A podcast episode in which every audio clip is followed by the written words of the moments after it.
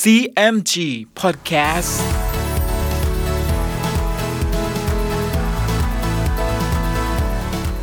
สวัสดีครับคุณผู้ฟังขอต้อนรับเข้าสู่ CMG Podcast กับผมดรพันธการธานนท์นะครับ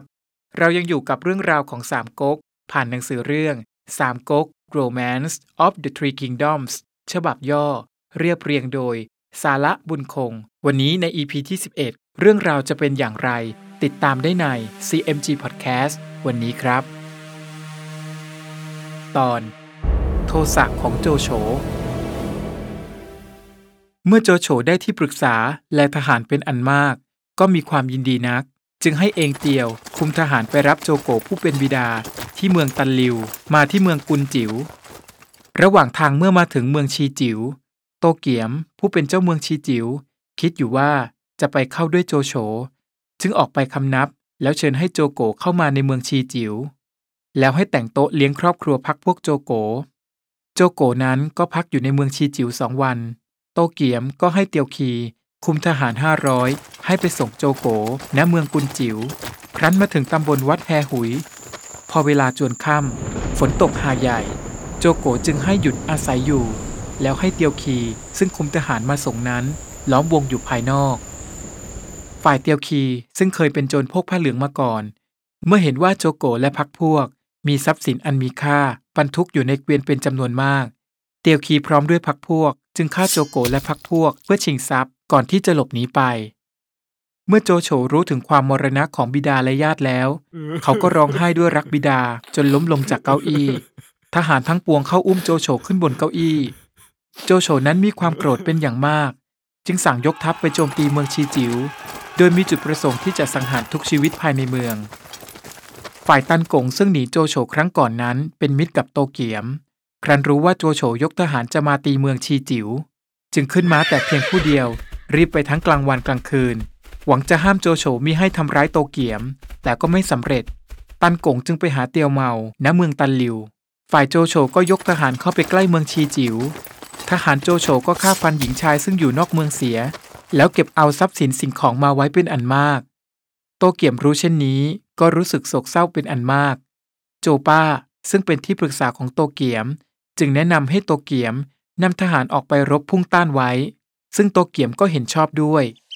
ครั้นเวลาเช้าเขาจึงสั่งเปิดประตูเมือง ยกทหารออกไป โจโฉเห็นโตเกียมยกทหารออกมา ก็ขับม้าขึ้นมา แล้วให้ทหารทั้งปวงตั้งรับไว้เป็นหน้ากระดาน จากนั้นโตเกียมก็ขับม้าขึ้นไปหน้าทหาร และย่อตัวลงคำนับ พร้อมกับกล่าวชี้แจงกับโจโฉถึงข้อเท็จจริงต่างๆ ที่เกิดขึ้น แต่เมื่อโจโฉได้ฟังดังนั้นก็โกรธ และสั่งให้ทหารเคลื่อนพลเข้าต่อสู้กับกองทัพของโตเกียม ทหารทั้งสองฝ่ายก็ต่อสู้กันอย่างหนัก กระทั่งเกิดพายุฝนตกหาใหญ่ ต่างคนต่างก็ยกทหารกลับไป และโตเกียมนั้น ด้วยความที่สงสารเหล่าทหารหารว่าจะต้องมาทิ้งชีวิตเอาไว้ในการรบครั้งนี้ เขาจึงเสนอให้ทหารเหล่านั้น มัดตัวของเขาเพื่อนำออกไปมอบให้กับโจโฉบิโตกซึ่งเป็นที่ปรึกษาของโตเกียม ได้ยินผู้เป็นเจ้านายพูดออกมาเช่นนั้น ก็กล่าวห้ามเอาไว้ และเสนอให้โตเกียม เกณฑ์ทหารและชาวเมืองขึ้นรักษาหน้าที่เชิงเทินให้มั่นคง โดยกล่าวว่า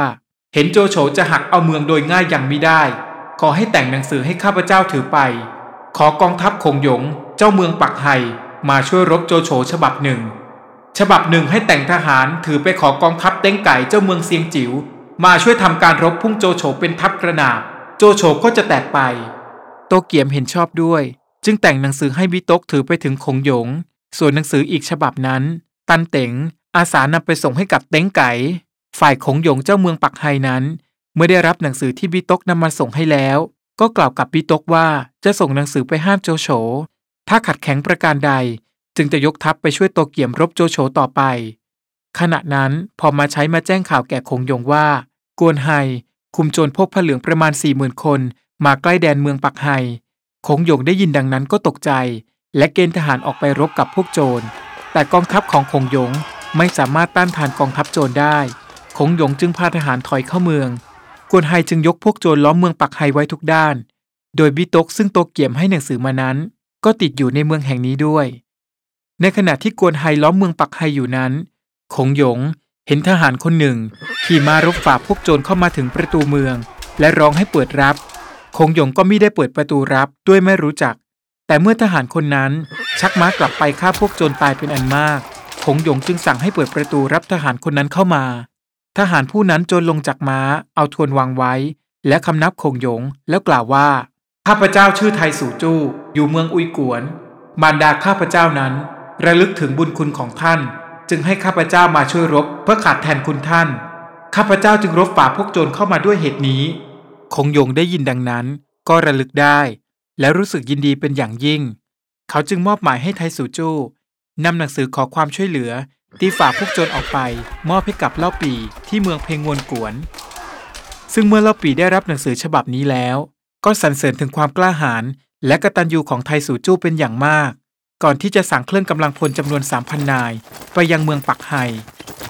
เมื่อเล่าปีนำทัพมาถึงเมืองปักไฮ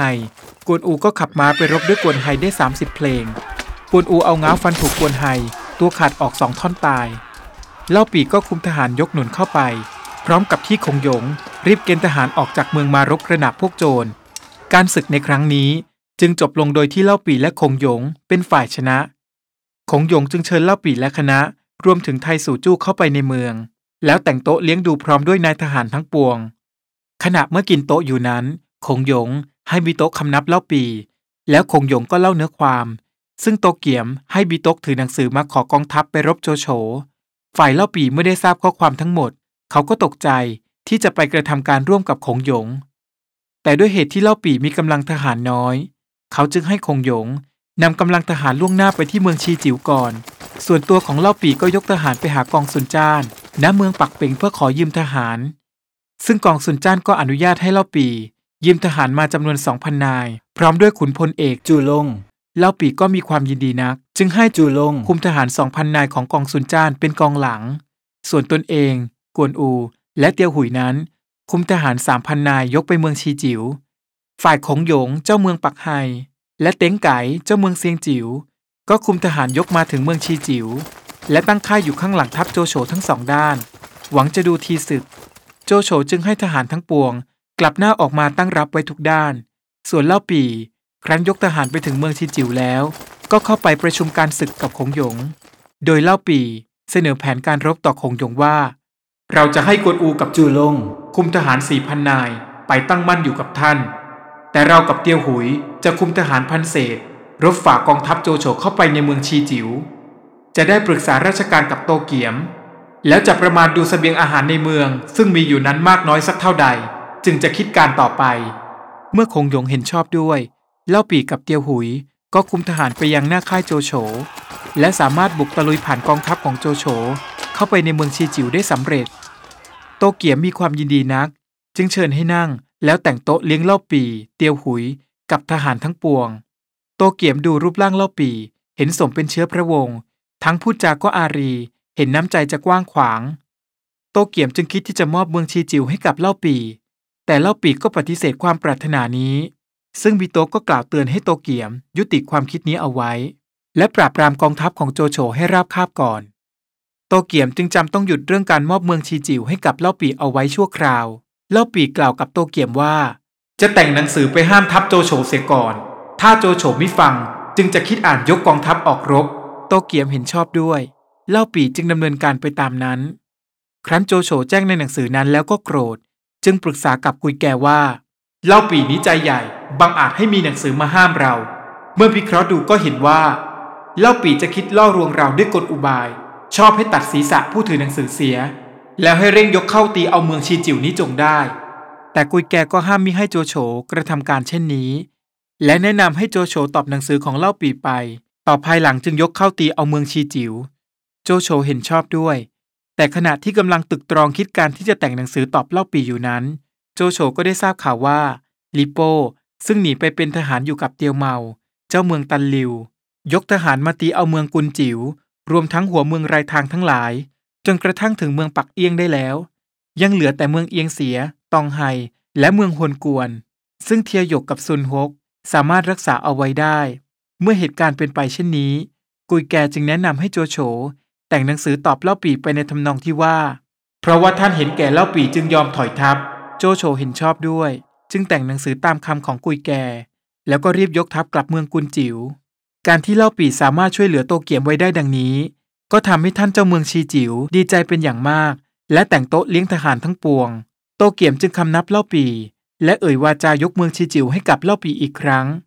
แต่เล่าปีก็ยังคงยืนกรานปฏิเสธอยู่เช่นนั้น แม้ว่าบรรดาขุนนางทั้งหลาย หรือกวนอูกับเตียวหุยจะช่วยอ้อนวอนก็ตาม ด้วยเหตุนี้เอง โตเกียมจึงกล่าวขึ้นว่า ท่านเล่าปีมิยอมเป็นเจ้าเมืองนี้แล้ว จงเอ็นดูข้าพเจ้าไปอยู่รักษาเมืองเสียวพ่ายเถิด เมืองนั้นก็ขึ้นแก่เมืองชีจิว๋วถ้าข้าพเจ้ามีทุกข์ร้อนสิ่งใดจะได้อาศัยท่าน และคนทั้งปวงนั้น